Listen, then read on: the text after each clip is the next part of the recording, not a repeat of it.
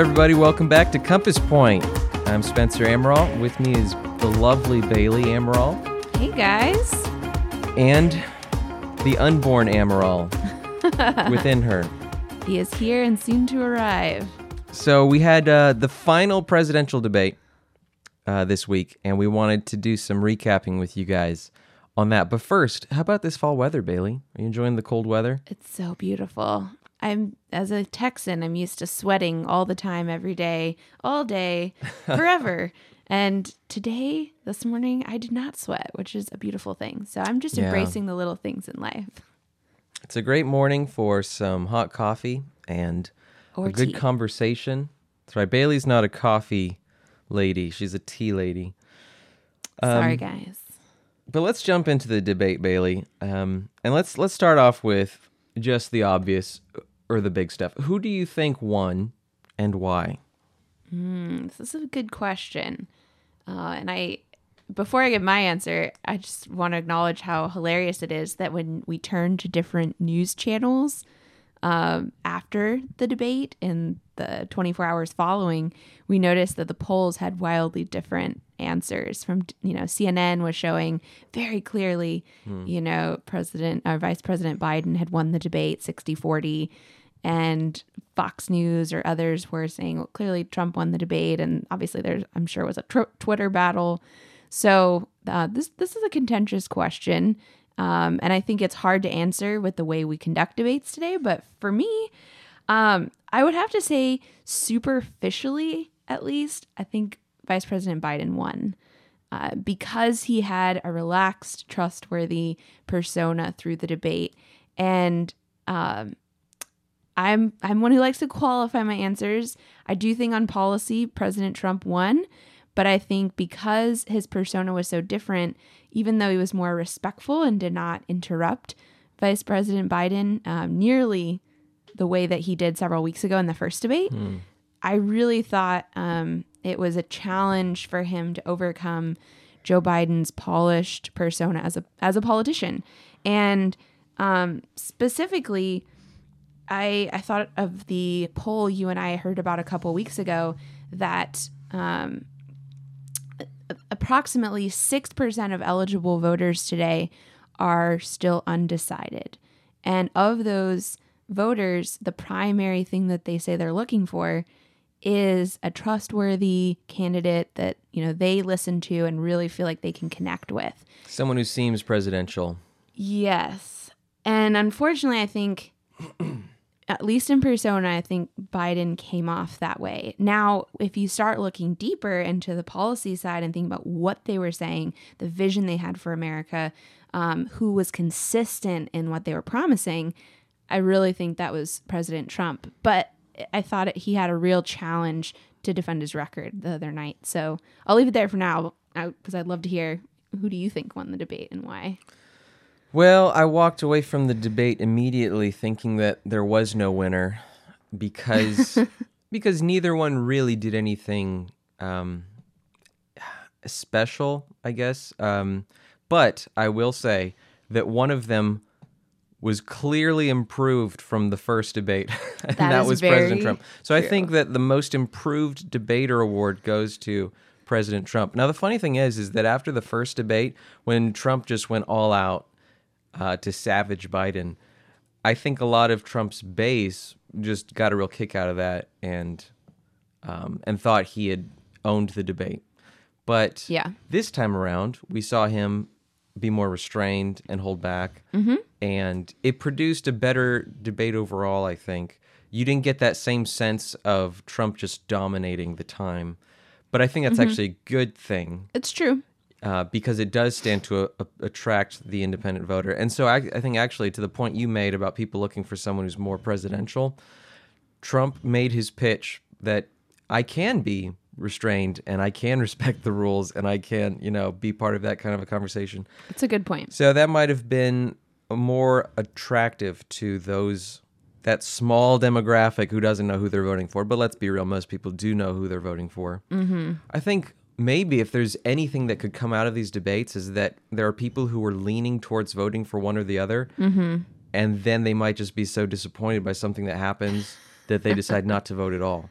that would be a tragedy, but I think you're right. Now you notice everywhere you look, there's all this social branding about vote, vote, vote, vote, vote Yes. everywhere. And I, let's be real, who's that targeting? It's targeting the disaffected leftist voter who has no um, romantic notions left about the Democratic Party, and they're willing to just stay home. Kind of like, you know, I suppose that's the funny thing, though. Actually, I'm not sure if this was a big issue for Hillary in 16 because obviously she won the popular vote and it- there was massive turner vote uh, massive voter turnout, Turnout. in 2016.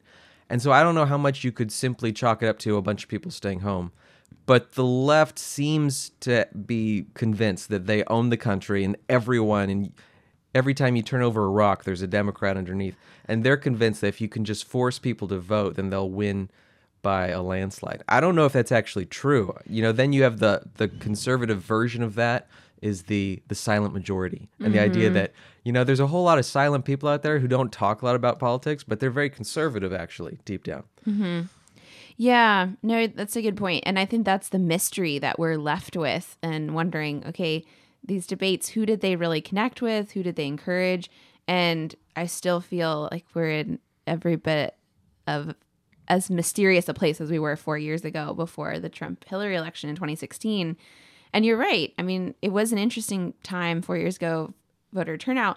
But I know that the numbers for young people in particular four years ago were low. They were really counting on a lot of our generation and new voters to come out passionately and vote, and they didn't. And so I'm really curious if that will change this year. I mean, we see a lot of trendy Facebook ads, like you mentioned, um, challenging you to vote, and all these different get out the vote efforts, weird celebrity commercials where they say they're like taking off all their clothes so that they can encourage you to vote. And I'm like, I, okay, that's really scary that that's how low we've sunk. But um, yeah, I I really I think they're desperate to turn out as many people as possible. But I'm skeptical of the the methods they're using to do that and if it will change anything four years later. So I don't know. It's it's really interesting to see. Hmm. And I think That's a good point. Well, let's let's move forward because the the more interesting I think points to discuss are not just who won, but what actually was said and what happened. absolutely.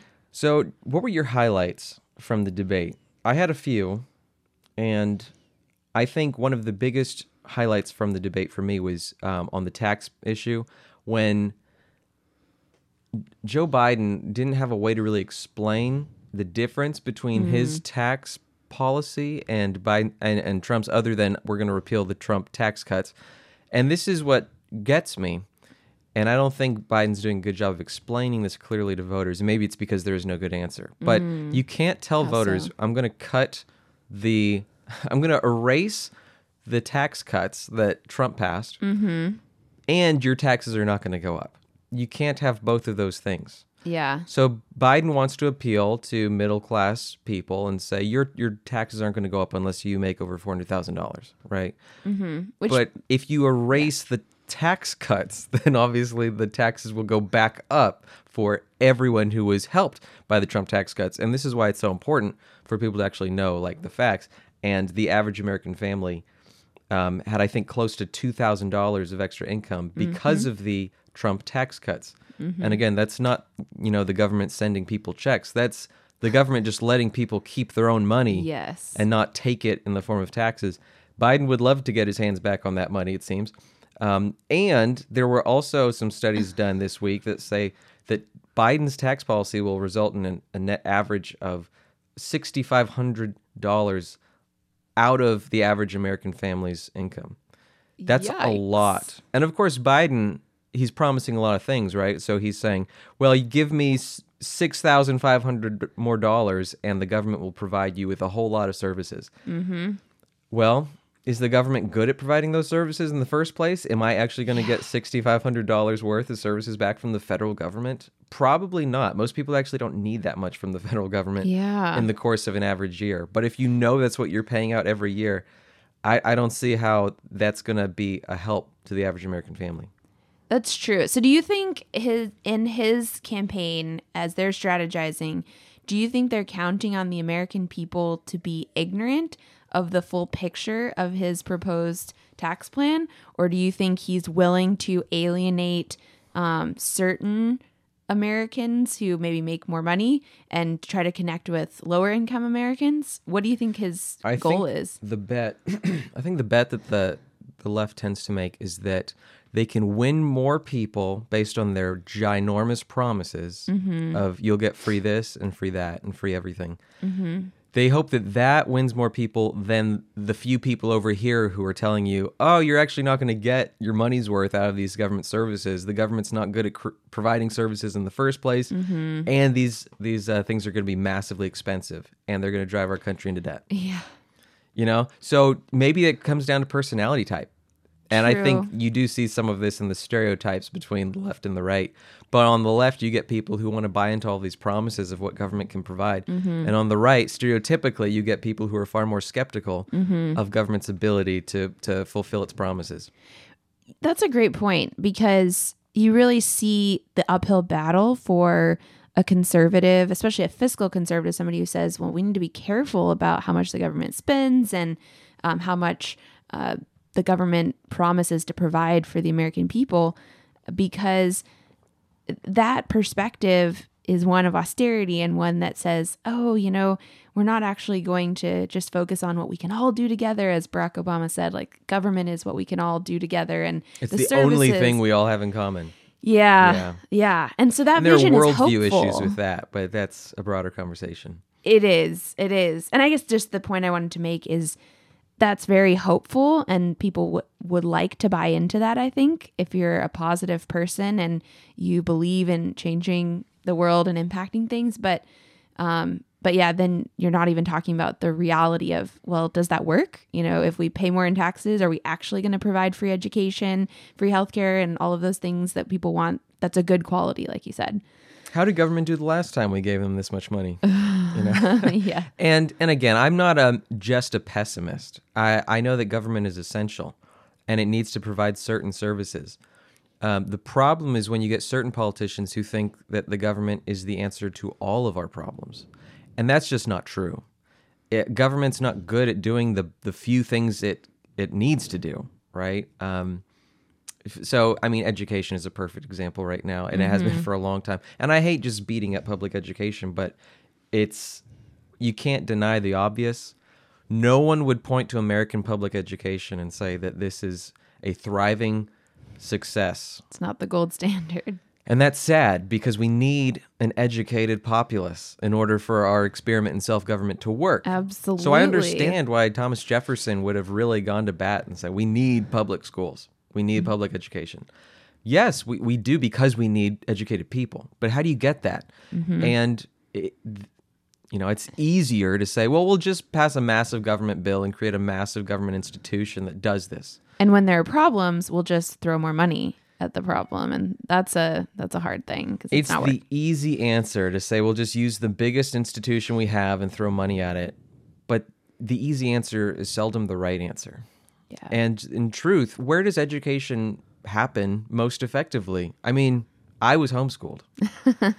I, I'm aware of all the shortcomings that can come into play with homeschooling, but I've also Sure. seen how many of the people that I knew that were homeschooled and what a what an amazing positive thing that was in their life, right? Not saying it's the only way to go or the perfect way to go, but honestly, like it was so much better than my Local. local co- uh, public school options. And why is that? And I it's not because there's something magically different about studying the same book at home versus the same book at school. Part of it is the curriculum differences. saying, you probably weren't one. reading the same books. A lot of people who are educated at home do so for religious reasons. They have more of a um, spiritually well-rounded education. That and they have more of a uh, you know spiritually well-rounded, uh, character-forming upbringing in total. But you also just get the fact that this emphasizes how important the relationship of the family is and the relationship between the parents and the, the children. And when the parents are actively involved in that, you're going to see better education results. Public school teachers will tell you the same thing. The the kids that show up to public school and their parents are not involved in their life and in their education, they're not gonna uh, do very well in school, unfortunately. And so you you need strong families. Seems to be the common denominator in order for you to have successful students and for children to do well. And um, so that's that's the bigger issue. Schools can't um, really cover the gap. You can't substitute for that. The family is so essential to the society's health and well-being. Absolutely. And I can speak to that personally as someone who was in a public education setting for most of my years. The families, uh, you know, around me, the ones who really were reinforcing their kids' education and, and my own family, you know, reinforcing my education, um, that really strengthened the quality of my public education because I continued learning at home. I was able to really work with my parents to solve problems that I had and um, enrich my education and read more about certain things. And that that really made the biggest difference. So I agree. I think strong families are the common denominator. So to bring it back to the original analogy, Yes. the public school system can achieve great things, but only if you have really strong families behind it. Mm-hmm. Right. So you, we can't pretend that when the public school system is not working, it's just because they don't have enough money. Yeah. Like that's not really the most important factor in the equation at all. Um, so if the if the family is the most important factor, how do you actually strengthen that up? Well, it's not through a massive spending bill in Congress, right? So Mm-hmm. Yeah. that's where the federal government just tends to have these massive blind spots, and they think that they can fix all of the problems by just, oh, well, we'll put more money towards this institution that's not doing so great. Mm-hmm. Like, well, that's such a one-dimensional approach to any problem, Yeah. Yeah. No, I agree. and obviously, it's not working. So Biden's falling into the same trap of saying we can fix all this through dedicating more money to it. Whatever it is, money will fix it. Like Mm-hmm. no, that that's not true for my individual life. If I'm a deeply unhappy person, getting a pay raise at work isn't going to be the difference. yeah. Um, it's going to be something much deeper that deals with my humanity. Yeah. But I think it's the easy answer. And so unfortunately, So I think easy. a lot of Yeah. voters will connect with that because either they're discouraged with uh, the way things are in their own world and life, of their kids' schools and um, other things around them. And so they think, oh, yeah, well, at least this guy wants to fix it and wants to help me. And they're not thinking about, you know, how empty those promises are. But there were a lot of other issues. Um, so I want to get to um, another highlight or Yeah. two before we move on. Um, I wanted to bring up their conversation on immigration because we really haven't talked a lot about immigration. Um, I don't even know if it was an official category at the last debate or the, the first debate. no, it hasn't been an issue at all. And and even the did the moderator bring it up in this debate or did the candidates? It was supposed to be an official category, um, but I don't know if the candidates got there first before the moderator. So yeah, it was interesting. I guess it could have been both. Yeah. But yeah, I think this is a really great distinction between the candidates talking about their records and um, their visions because, um, you know, they started talking about the family separation policy at the border um, and how um, Joe basically Joe Biden accused President Trump of great cruelty for the fact that there are still to this day apparently 550 children who are still separated from families and we can't find their families. And um, this is just a great uh, travesty on our record um, as you know the united states and it was really interesting because he went on to criticize president trump of keeping them in cages and um, and then president trump was able to respond and challenge and said well wait a minute he said, "Who built the cages? Who built the cages, Joe?" And Vice President Biden would never respond to that directly. He just kept harping on these 500 children. Um, and so, getting into more of the substance of this issue, President Trump was articulating the fact very clearly that he did not begin this policy of detaining people at the border and separating families from their children. That started under the Obama administration, even though Vice President Biden doesn't want to admit it and they don't want to talk about it. It is true. It started there. And then President Trump ended the policy. And the tragedy is that if it is indeed true that there still are over 500 children um, separated from their parents, um, the likelihood is that we really can't track them down because these children were probably brought by coyotes, by hired members of gangs and cartels and others who are using children um, smuggling things across the border, and they're also extorting families, having them pay exorbitant amounts of money to get their children across the border and you know connect with someone on the other side that may or may not ever happen. And who knows what happens to the kids in transit? And specifically, Joe Biden denied that these children came across the border with coyotes. He said, no, they came across with their parents. And sure, maybe some of them did, but he doesn't know that. And he completely denied the corruption, the danger, the cartel trafficking that happens across our border when it's not secure. Uh, and so that was a really, really key moment for me to see how Joe Biden is not willing to acknowledge what the Obama administration did on immigration, which they deported far more people uh, than President Trump has. They also started that policy. Um, and President Trump has been trying to take measures to change that mm. uh, and acknowledge the reality of the danger and the brokenness at the border. Um, but President Biden wouldn't have it. He just went on a personal, uh, really unfounded attack. Yeah. Would you say that's fair? Absolutely. I'm glad you brought this up. You notice when Biden, and Biden's been doing this, this is his go to debate tactic. When the debate starts to actually get interesting and someone brings up key facts for him to address, he he you know starts to like rev up. He's like well you don't even understand. I was there and i did all this and mm-hmm. i did so much. And then he just kind of sputters out and he's like you know what? Oh it's just too much. I can't even handle it. And he starts to go on a moral rampage you know mm-hmm. like you're just bad and you just don't understand. And that is a it's a very disingenuous and manipulative way to debate. Yeah it's an true. act.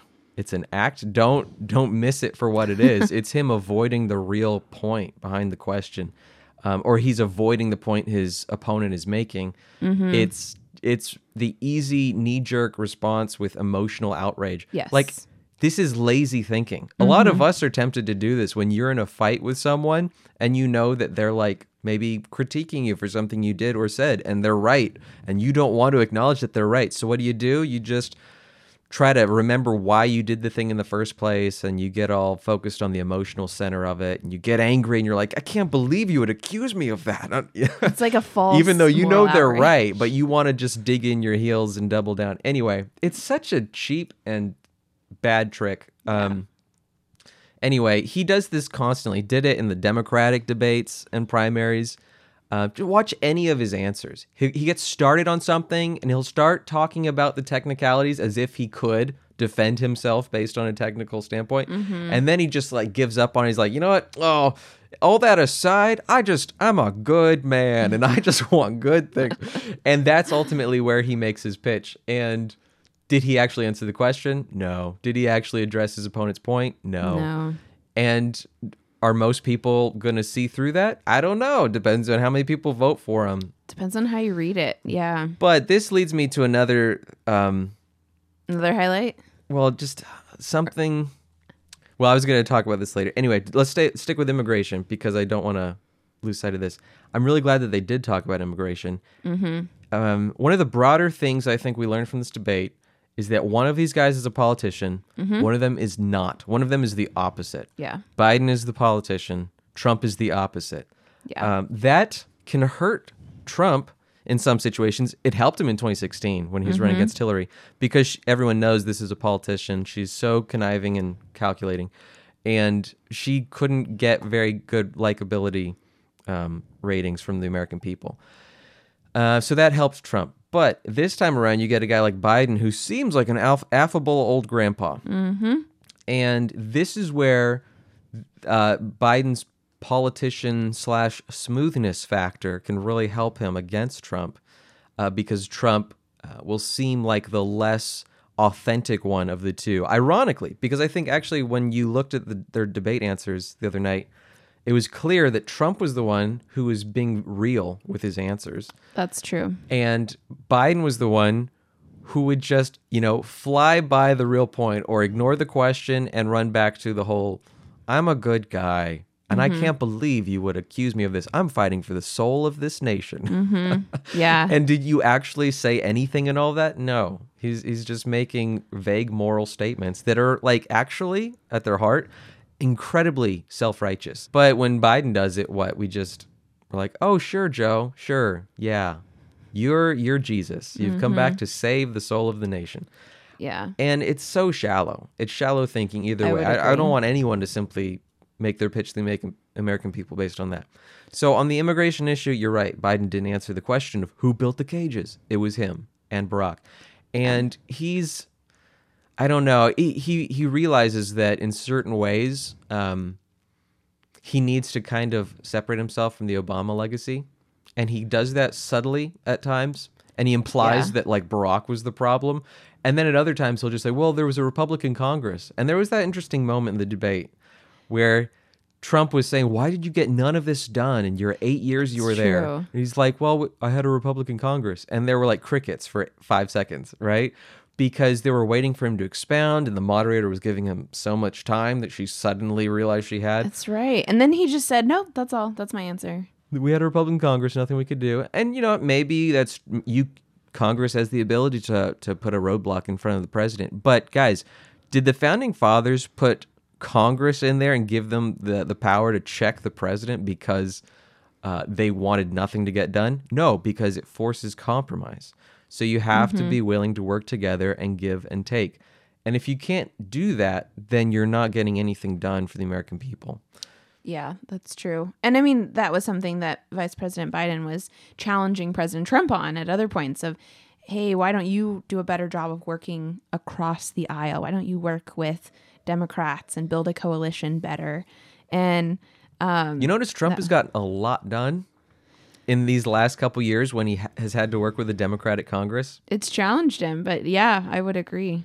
It's true. I mean, you see the crime Pretty bill that amazing. they passed and some other things. It's not Yeah. just the fact that they're Democrat Democrats and they control Congress. It's the fact that like it's Nancy Pelosi and he's Donald Trump and they hate each other and they're still getting stuff done, like mm-hmm. voting the the new trade deal through Yep. USMCA. Amazing, you know. so Yeah. In an era where we seem to have given up on a lot of bipartisanship, where we believe that really we can only do things that, you know, the majority party believes in, we actually have seen some other examples. And I think you're right. We forget about that. And that's something to celebrate. But um, were there other specific highlights you wanted to get to? Just real quick, I thought on the environment, I was so imp- so surprised by how well Trump did in the environment section of the debate and the race relations portion of the debate. Um, on race, I thought it was stunning that you know, just look at the record. Look at what Donald Trump has done for Black Americans, and I know that a lot of people uh, might have been so turned off by him comparing himself to Abe Lincoln. He kind of clarified it later, and he's like, "I didn't say I was Abe. Lincoln, and I didn't even say I've done more for Black people than Abe Lincoln. I'm saying that since Abe Lincoln, Yeah. I've done the most." and if that is his intent, if that's what he means, then actually I think that's true, uh, because you cannot deny the the uh, the record that Donald Trump had in his first three years in office with the economy, Yeah, with like- record low unemployment For African for Americans. all demographics of Americans across the board. But Yep. the fact that it was historically low for Black Americans is wonderful. Mm-hmm. Um, the the work that he's done for criminal justice reform, uh, the work that he's done in giving more funding to historically Black colleges and universities. That was an interesting point. Yeah, I mean, like, what what can you really accuse this guy of? And this goes back to the authenticity point I made earlier when he said, "I am the least racist person in this room." you know, I could relate with that because um, as a kid who grew up in California, where like race wasn't an issue. Like, I did grow up in a small town. It's not like I grew up in L.A. or anything. I grew up in a small town in California but it was diver- uh, a diverse uh, little town and uh, i like whites are not the majority there right? Yeah, especially not today. in my town. Uh, we had a really sizable latino population really sizable asian population. Um, and there were blacks they're um, not they weren't a huge portion of the demographic but uh, you know i had friends of all colors. Yes. and for me that was a wonderful thing. That was a good thing. I liked the diversity of it because that's a symbol of unity in this little town that we can all share in life in this little town together you know we can have friends with anybody uh, even if they don't look exactly like us Because your friendships were based on things beyond your immutable skin color characteristics. Yeah. So then I, you know, get older and and obviously we have all these race debates these days and as someone just coming from that background, it's so strange to me that so many people look at America and assume that America is the most racist thing ever and it's everywhere. I'm like, no, I didn't see that. That's not the way I look at the world. Um, and it's not because of my white privilege and I've just been in a white bubble all my life. I've been in a very diverse bubble and I enjoyed it. and Yeah. so I don't get why people would think that the opposite is in fact the norm. Um, anyway, so with, when Donald Trump was like, I don't know where people are coming from accusing me of being racist. I'm like the least person, least racist person in this room. I was like, that's I. I bet he's telling the truth there. I don't think that's disingenuous. Just look at his life. Look at the people he's associated with in his entire life. No one accused him of being a racist until Yeah. he ran for president, and suddenly it became politically convenient to paint him as, you know, stereotypical evil Republican, and they all hate black people. Like, oh wow, so he just suddenly flicked a switch when he decided to run for office. I don't think Yeah. that's true. And I think if people are willing to be honest, look, even if Trump loses this election, in 20 years, are we going to look back and say, that was the most racist president in history? No, we're going to look back and say, who was the guy who passed the criminal reform bill and let a whole bunch of uh, black Americans out of prison? Oh, Donald Trump. Awesome. Who was the guy who put a whole lot of funding into historically black colleges? Oh, Donald Trump. Great. Yeah. Who was the guy who really spurred the economy on and, and helped create uh, uh, opportunity zones for black Americans in the inner city? Donald Trump. How those how could you possibly outcomes. walk away with any different perspective unless you already have an agenda and you're trying to grind the axe? Yeah, exactly. It's an excuse to hate him and it's totally unfounded. And I think his comment that you're mentioning shows, in a sense, his desperation of like, I don't know what more you want me to do, guys. I don't know what more you want me to say. I, I'm not a racist I denounce man. white supremacy. how But many times you? has he had Are to do that? sure? I mean, that was so weird recently Oh. where nobody believes him. And so, anyway, Yeah. And if you don't know what we're talking about there, just there's some great compilation videos on YouTube about all the times Donald Trump has had to denounce white supremacy. And every single time, the journalists, quote unquote journalists, um, slash propagandists who are questioning him, they're like, well, you've never denounced white sup- supremacy before. Are you willing to now for the first time? but wait, you hesitated a little bit. Why? Why are you hesitating? Even at the like the town hall last week with Savannah Guthrie, he said, "Oh my gosh, you're bringing this up again. I reject white supremacy." Okay. And she's like, "Well, that's kind of a dodge." Like, how just how can you call that a dodge? How could you call that? we're a going to have to talk about the moderators You asked late- him a- later. a big question and he answered it point blank and you're calling that a dodge so like what does that say about their mind and their worldview They've it says a whole made it lot up. it says a whole lot but that's another conversation So, as we wrap up our discussion on the final presidential debate of the 2020 election season, Mm. which is crazy to even say that, what did we learn, Spencer? well like we said before i think what we've learned is that one of these two guys is a politician a professional smooth politician the other one is not mm-hmm. of course biden's the politician here and like we said before in 2016 Trump is the outsider. He used that to his advantage. He was finally able to come back to that in this last debate. And I think that had gotten away from him and the storyline for this election cycle. Uh, but Trump got us back there when he looked at Biden and said, Look, you've been there for 47 or whatever years. Yes. You just finished eight years in the White House as vice president for Obama. Why didn't you get any of these great things you're talking about done then? What stopped you? Why didn't you get any of it done? And then he came back to his classic line from 2016 Politicians, they're all talk and no action. Yeah. If there's anything that summarizes Joe Biden's career, it is exactly that line all talk, no action. Because the only things that he ever could have hung his hat on Mm-hmm. as like these are my staple achievements of a career in the Senate, he's now backtracking and saying, I'm sorry for all of that, right? True. Because it's particularly the crime bills that he was a part of. And actually, you know, Tucker makes the point a lot that those were actually pretty good bills at the time. And now it's only because of the cultural climate that we're Mm-hmm. not looking at that in a very charitable light. And we've totally forgotten the actual historical context for those things. Very but true. regardless, Biden's running away from those things now. And he's got nothing else to show Yeah. for his decades in office. And so Uh, it's it was too easy for Biden. I mean, for Trump to throw that at him and say you're all talking no action. And um.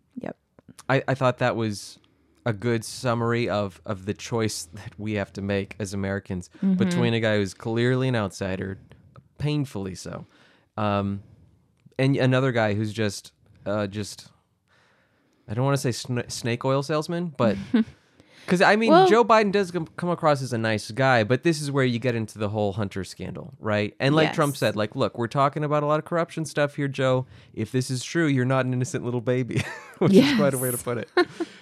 but it's true.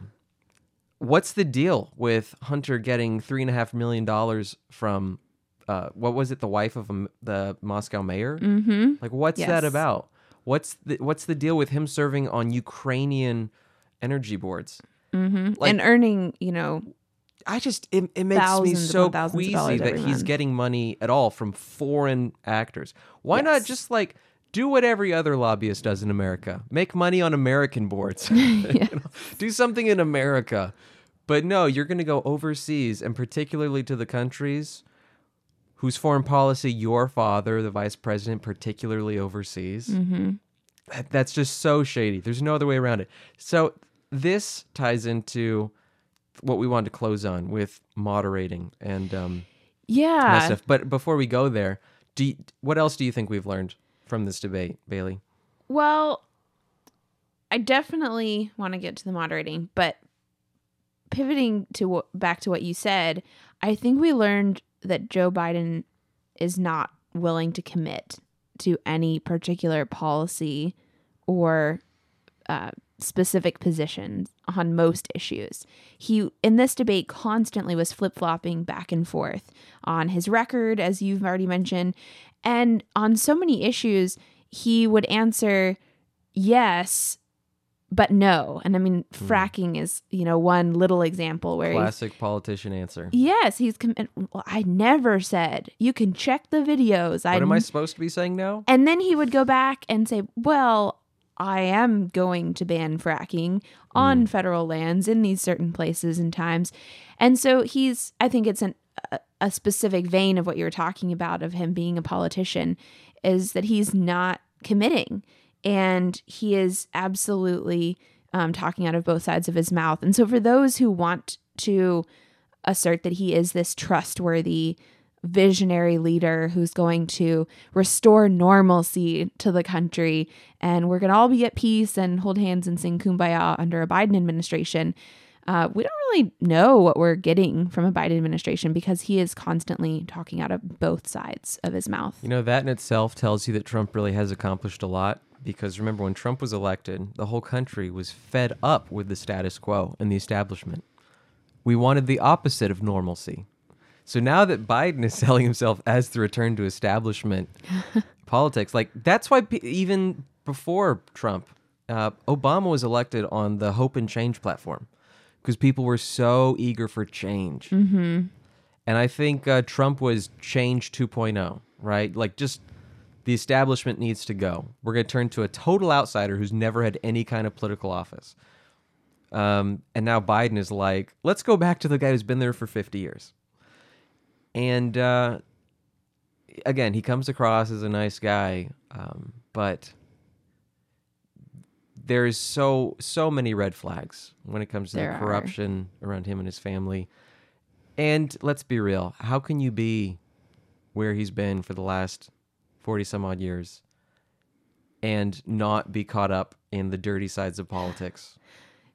That's fair. I hope it's not inevitable. I think there are a lot of personal choices involved, but you're right. He's been living in the swamp, as they say, in the corrupt circles of DC and power circles. Well, don't get me wrong. You you do get there's such a thing as a great politician, right? Who does great things and is in office for the right reasons. But why has Joe Biden made it this far? Mm-hmm. Again, we just finished talking. He doesn't have an amazing track record. How the heck is he still around? Part of it, and this could be a good thing. He's good at sitting on the fence. He's good at being a moderate, or at least Appearing. acting like a moderate. Um, I saw a great excerpt from Justice Clarence Thomas's book about Joe Biden because Joe Biden was the head of the Senate Judiciary Committee Oh yeah, back when Clarence Thomas went through. that's right. Obviously, and that those were botched hearings. It was awful. Clarence Thomas called it high tech lynching. Mm. Um, his honor was run through the, the dirt and the gutter because of Joe Biden and the way he handled the hearing. It was brutal. And Clarence Thomas has nothing nice to say about Joe Biden in his book. Uh, he talked about how Biden would call him on the phone and give him a little pep talk, be like, "Oh, I'm in your corner, buddy. You know, I I trust you. You could trust me. We're, I'm going to get you through there." And um, and then he would go in public and do the opposite. Wow. You know, so, but that's such a politician thing to do, mm-hmm. right? You just say what you need to say. You kiss babies. You shake hands. You say the nice things to everybody, and then you you know don't think twice about doing the exact opposite of what you told them you would do when you know crunch time arrives so Yeah. joe biden is that guy he's not the charismatic transformational leader of his generation he's just the guy who's been around the longest and somehow he's survived up to this point that's exactly how he won the the nomination He survived the party else decided fell. we don't actually like Kamala Harris. That's why she got out before the primaries even started. We don't actually like Bernie Sanders. Who's left? Well, I guess Biden's our best option. So he finally becomes, you know, the winner by default. And he's just the perfect picture of uh, somebody who wins because they've just been there. He didn't go home yet, so he was still there, and he ends up winning. And can I make one last point about the outsider versus the politician? Sure.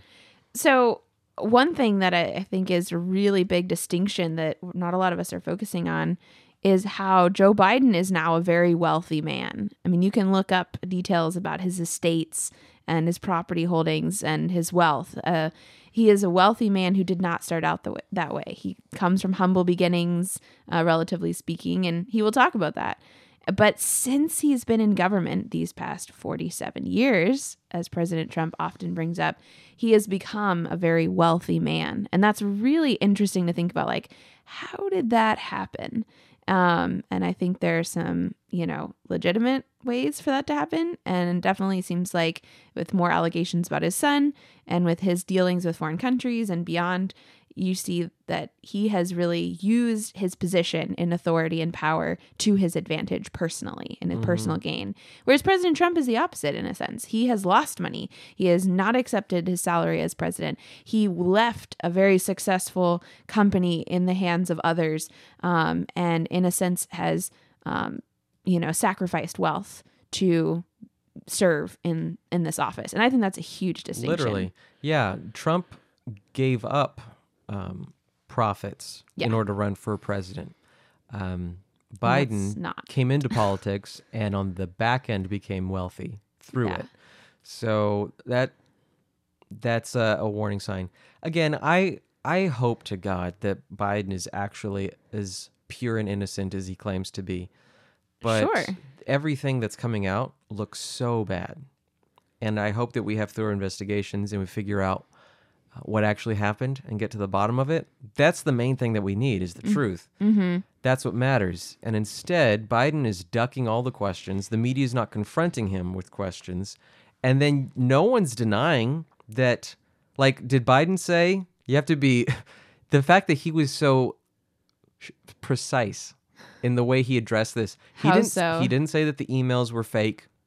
He didn't say that the laptop was fake. Well, let's clarify. What are we even talking about when we talk about emails and laptops? Right. Well, we're talking about the laptop apparently that formerly be- belonged to Joe Biden's son, Hunter, Hunter. Biden, and this was left at a computer repair shop in Delaware and abandoned.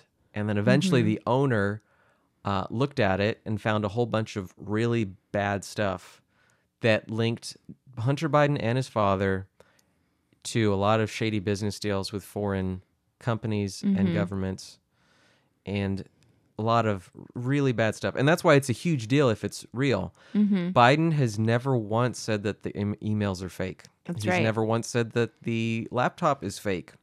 Yeah. Instead, he says that Rudy Giuliani is is a Russian pawn. Now, what does that actually mean? Deflecting. It doesn't mean anything, but again, this goes back to the whole Biden, you know, going into his moral outrage tantrum in order to throw up a smokescreen and, and dodge the real question.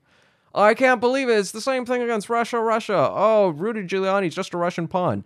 Notice what he doesn't say in there is that all of this is fake. The laptop never belonged to my son. Mm-hmm. All of these photos and the emails, not from me or my son. They're all fake. Like, well, if that's true, he would be saying it. So exactly. it's and his campaign. it, this looks so bad. they're simply saying, I mean, even his communications director, as I understand it, is saying that they're just unverified. And- Unverified. And it's like, well, wait a minute. Like the one person who could verify this, well, the two people in particular are Joe Biden and Hunter Biden. And it's not that hard. You work with them, you work for them to verify. And so they're they're just trying to minimize this. And I think That's so damning. really, really speaks to uh, the brokenness of our media um, and our moderators. And so I, I th- think we just have to have a quick word on, you know, what did you think of the moderating at this debate and how can we have a, a better debate next time?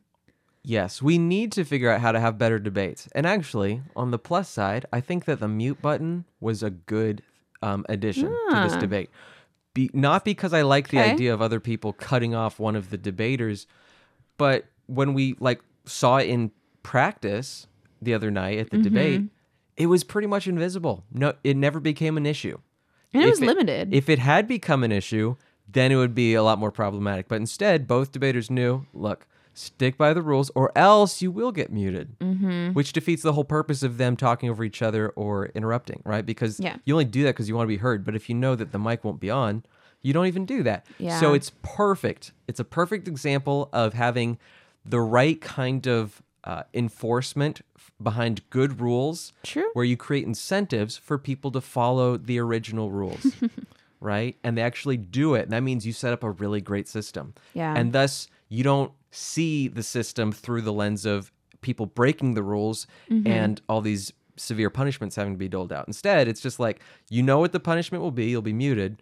People decide, oh, it's not worth it. That tells Mm-hmm. you, like, you've actually really struck on some gold here. Yeah. Which is why I think most Americans look back at the debate, uh, the final debate, and say that was a much higher quality debate than the first one. 'Cause we- Absolutely. they actually engaged back and forth. And I think the mute button was a big part of it, even though it never really had to make an appearance. That's how you know it was a winning idea. Mm-hmm. That's fair. awesome. But Now, on the, the moderators- side, The moderators have been god awful, all of them, from day one.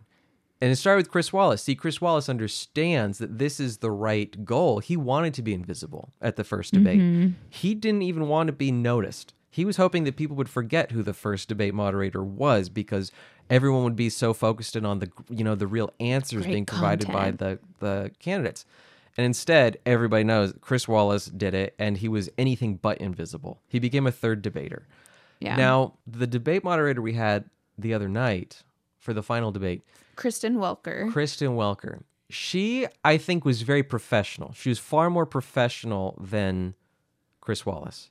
But I was still annoyed by the slant to the questions and the way they were worded or worded and then also the way the time was managed. And so you get this this weird thing that happened repeatedly where Tr- uh, Trump would say something, Joe Biden responds. And then after Joe Biden responds, in his response, he makes more accusations against Trump. So then Trump's like, well, I need to respond to that.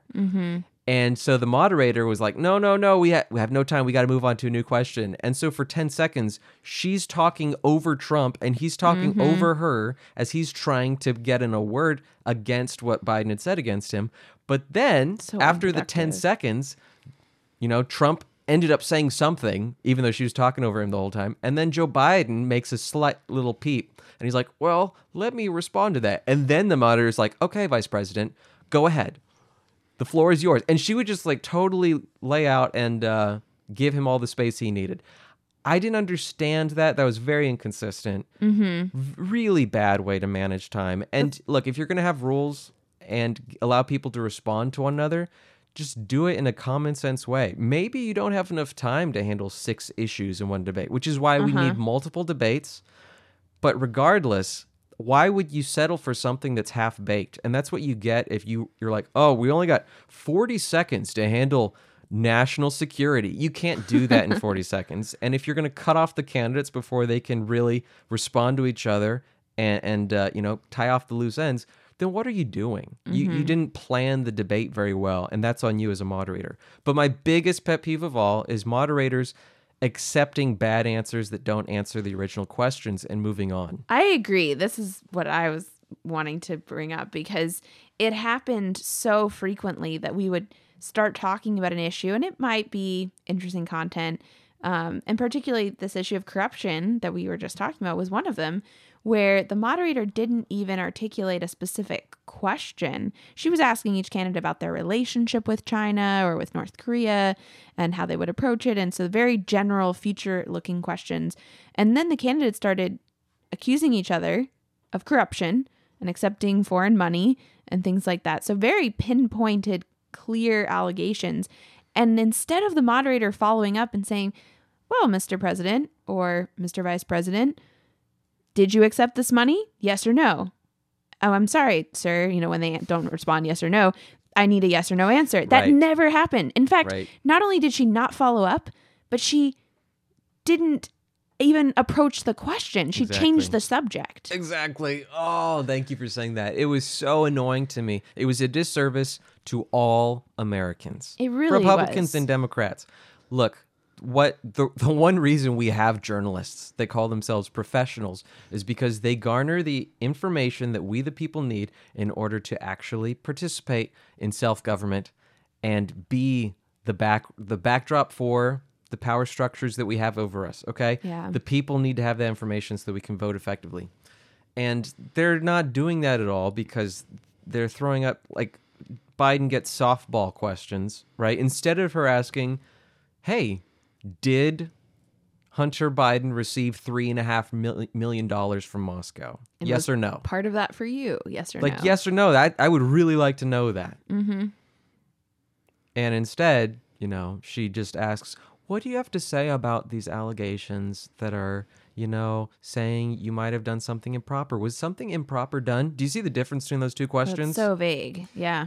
One is automatically like inflected and contextualized in a positive way. Did you do anything improper? All he has to say is, No, I didn't. I didn't do anything improper. That doesn't give us, the people, any information. Mm-hmm. What's a reporter supposed to be doing? Giving us information. So Getting instead, it would be great to know like, here are the claims. Did Biden receive hundreds of thousands of dollars from the Communist Party of China? Yes or no? I would really like to know that as an American voter. And it didn't happen. I think most Americans would like to know that because these claims are out there, and the only thing that uh, Joe Biden has said thus far is, "Um, this is Russia disinformation." What does that mean? Mm-hmm. I don't know. It's just avoiding the question. it's all a smokescreen. So she didn't do that. So while she's throwing softballs to Biden, which are basically just giving him as much time as he needs slash wants to dodge all of the accusations being made, you know, then they're throwing 99 mile an hour fastballs at Trump's head, and he's just trying to uh, get out of the way most of the time. But I I'm just so annoyed by the utter failure of media. And I know this is a cliche now. It's too easy to rip on the media at this point because they're so bad at their jobs. But we have the- to find a way the forward. fact remains the in order for us to have a real democracy, we need to have informed voters. You can't have one without the other. yeah. And so the press is essential. They're valuable. They serve a really valuable function and we need them to do their job. Yeah. And this is a great reminder of why you are constantly challenging me and challenging, you know, our Wondrous family not to be a lazy thinker because especially these days we really have to be careful about allowing opinion commentators to do our thinking for us, uh, including us. You know, it's not as though we want people to listen to our podcast and just think the way that we do.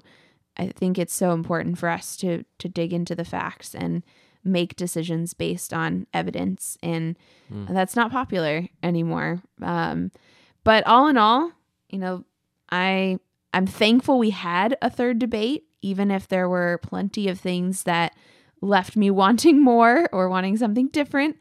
And so I'm I'm definitely thankful that we got a final look at the candidates that America did. And now, you know, we have less than two weeks before the final um, voting occurs and on election day, November 3rd. And I think there's lots of good reasons to pray. Right. And it's we don't know what's going to happen. I think it's going to be close. It really all boils down to Arizona and Pennsylvania. Now, the crazy thing is that at the end of the debate, Biden made some comments about uh, real ending the oil industry in America, which will obviously make a splash in America's oil production industry. And so, In a variety of states. in a variety of states. So we'll see if that makes a difference. Uh, you know that the media won't be running with wall to wall coverage on what will we do when we aren't energy sufficient anymore and we're not energy independent? And what are all of these great oil workers and the people in the oil industry going to do when Joe Biden kicks them out on their ear and they no longer have a job and they can't feed their families because that's how they would handle something equivalent from Trump, right? uh, they would immediately turn this into um, Trump is an authoritarian dictator who doesn't care about people, and let's look at all the people that he's gonna kill with his bare hands. through his policies. but now Biden talks about her eliminating fossil fuels in the oil industry and fracking in some context. I don't know where he stands because he keeps flip flopping, and no one even cares because the media's number one goal is to get Biden elected. So we're not really interested in examining him as a candidate. It all comes down to to get Trump, no matter the cost. But that's that's not professional journalism. That's just you're you're a propagandist for the Democratic Party at Yeah. that point, Yeah. and all the mm-hmm. American people suffer. So, um, we need better media. We need better debates because we need to elevate the political discussion that we're having across this country. If we value democracy, that's what it would look like. So, this leads pretty well to our leadership challenge for you guys this week. Absolutely. And this is one brought to you by Spencer. Bailey and I were talking a bit about the right way to go about political discussion. And I think uh, I've mentioned this to you guys before, but I really try to avoid online conversations with politics, especially on Facebook. Facebook just is awful. And sometimes it's really helpful. And you get to see pictures of your friends at their birthday party or their children or whatever it is. It's a good tool when used for the right purpose. And so I'm developing a new rule for myself, which is only ever talk to people on Facebook that you personally know and even, you know, could call up on the phone and have a normal conversation with. Don't talk to anybody else on Facebook because most of them are not there for nice reasons. They're not there to make friends, especially if you're talking about politics. Um, and I was reminded this last week, I think. Um, I saw someone who posted a seemingly innocent question and was like, How do conservatives rationalize, you know, uh, what was it? Uh, conservatives and. Christians are so pro life. Why do they support abortion? Isn't that a violation of the separation of church and state? And I was like, Okay, you seem serious and sincere. it's an interesting question. And if you're offering that question sincerity, I would be happy to have that conversation with you. And so I posted a short little answer. Actually, it was probably not that short because I, I went into the whole all men are created equal thing.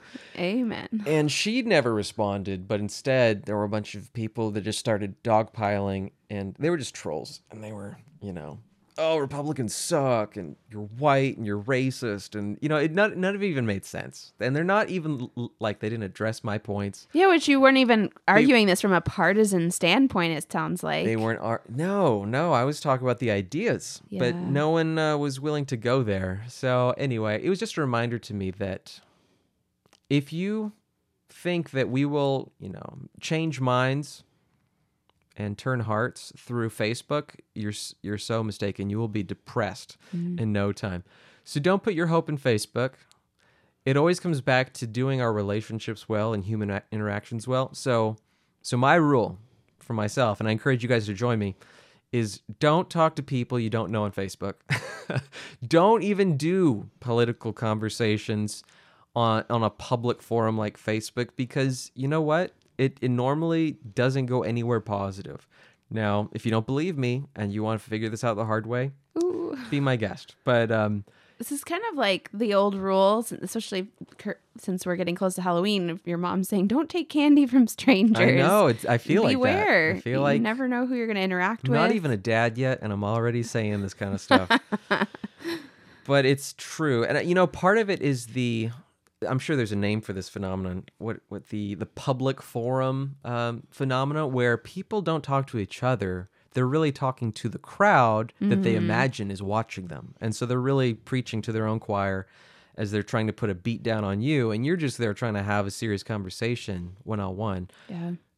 you know what? Maybe message people privately on facebook. If you know if you see a friend and that you disagree with them about something reach out to them one-on-one i think that automatically puts the conversation on a more healthy footing mm-hmm. because it, there's no competitive element to it like you're gonna debate each other and the winner will be glorified in front of all your friends and neighbors Score points. you know and the loser Yeah. will be humiliated in front of everybody no you don't want to do that that's not the point. point And this is a great reminder, Spencer. I appreciate you bringing it up and sharing. I mean, just the choice you've made for yourself and inviting the rest of us into that because it's such a common temptation. It's it's an easy way, especially with the pandemic, to connect with people since we're isolated from a lot of other normal parts of life.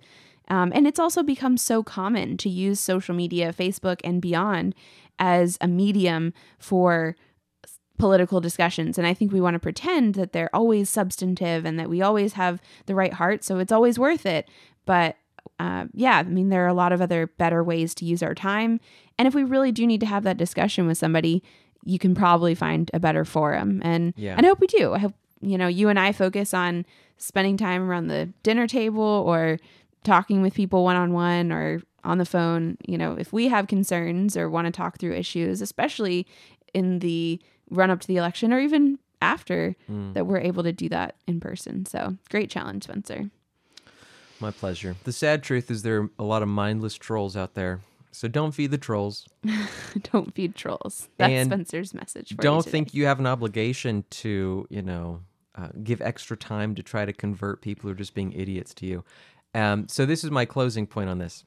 Okay. It always comes back to having the wisdom and the judgment to pick your battles wisely. Yes. because even you know i think in-person conversations are the best. Phone calls are better than emails.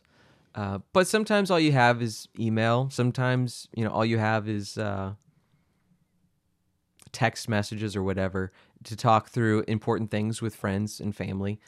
But even then not all people get into the same conversations for the same reasons right? So a if people point. are getting into the conversation with you know, a different end in mind. Like they do want to compete with you and they want to defeat you and they want to prove to you that they're smarter than you.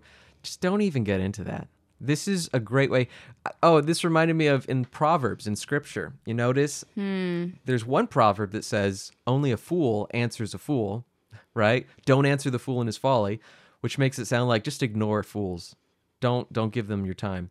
And then there's another proverb that says basically the opposite. Like, don't uh, don't let the fool's words stand, but rather, uh, you know, respond and show him why he's wrong.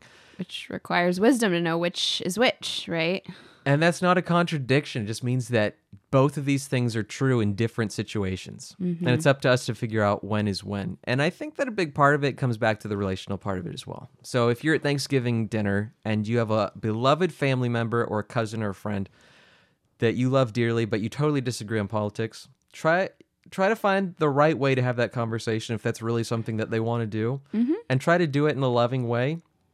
But uh, if you have a neighbor or a classmate or someone that you know is just they're trying to, you know, pull one over on you or defeat you and somehow And don't don't waste time. Yeah. If they're not actually asking questions or interested in hearing your thoughts, but they only want to hear themselves talk, um, I think that's a really big red flag. So right. The ticket points. to enter into a conversation is the willingness to be proved wrong. If you're not willing, if you're not open minded enough to be proved wrong by the person you're talking to, you don't deserve to be in that conversation. And that's true for both sides. That's a humbling point, but I'm I'm glad you put it that way because I think that really forces me to look at myself when I'm talking with someone and thinking, am I just trying to make myself look good or sound like I know what I'm talking about, or am I actually engaging because I want to learn something and talk with this person in a productive way. So It's a hard Yeah. standard, of course, right? And because it's so easy to just uh, turn your opinions into a belief system. Mm-hmm. And then they're closed off and insulated, and no one could ever talk you out of it because you're hard headed and stubborn at that point. But you're hurting yourself. That's lazy thinking. So we should never settle for that. You should always realize that we're, we're navigating this tension between faith and reason um, and we're trying to figure out what is this world that we live in and what is true how do we know that how do we act on it and it's not always so easy or obvious but you can only have those kinds of conversations in the context of love and respect and so part of respecting the person you're talking to is not coming into the conversation assuming that they're an idiot and they're evil and they're totally wrong for sure mm-hmm. and you are perfect and supreme in all things. So it always comes back to that, right? you have to assume the best and be respectful of the other person. Yeah, kind of goes back to what we were talking about a few weeks ago of being willing to have that faith in the other person, and um, that's how we're going to unify. They that's how they ended the debate. You know, the other day is talking about you know how the are you vice going to presidential debate. well, and the presidential debate of how are you going to unify the country? Oh, right. How are you going to talk to the people who didn't vote for you? Yeah, Yeah. I thought actually Biden did a. He answered the question more directly, Mm-hmm. and he keeps coming back to this thing, um, which is something Obama said, and I'm sure he's not the first to have said it, but Obama said this in his first major speech to the nation yeah, at the it was at a Democratic National Convention, right? And Obama said, "There are no red states and blue states. They're just United States, and I will be a president for all Americans." And that's exactly what Biden is saying now, and that's a wonderful comment. And that should be true. Yeah, for any It president. should absolutely be true. If you want to lead the country, you need to represent the whole country and love the whole country.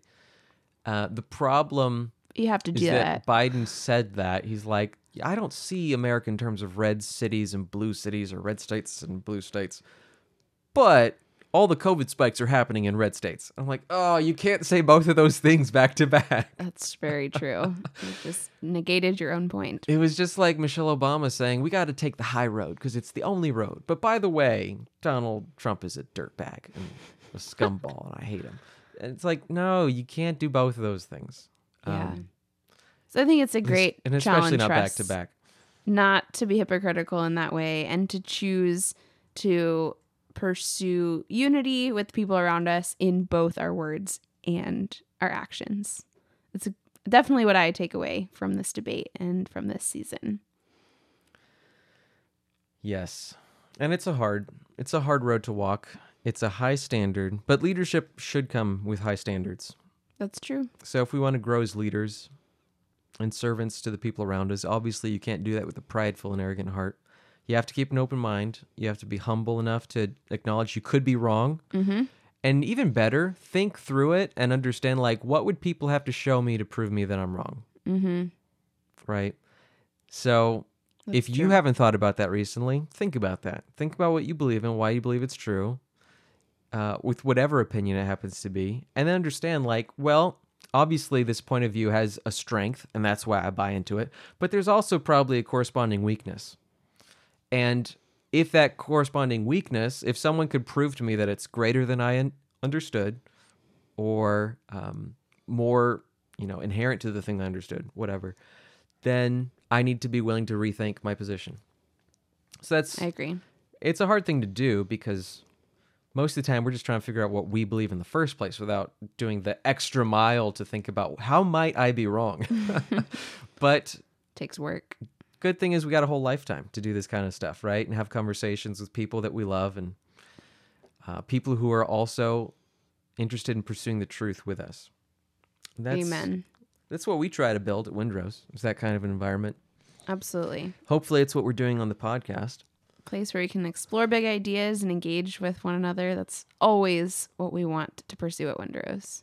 On that note, this has really been a pleasure. Thank you, Bailey, for talking through all this with me. Absolutely. Thanks so much, Vince. This has been fun and uh, so important as we process this final debate and prep for the election. Definitely. And thank you guys for joining us in this time. Uh, it's been another fun session of Compass Point. We look forward to doing another session before the election. So we'll have our final election day countdown. Stay tuned. Definitely join us for that. And in the meantime, remember that your life has value and keep fighting the good fight for us. We love you guys, and we look forward to talking with you soon.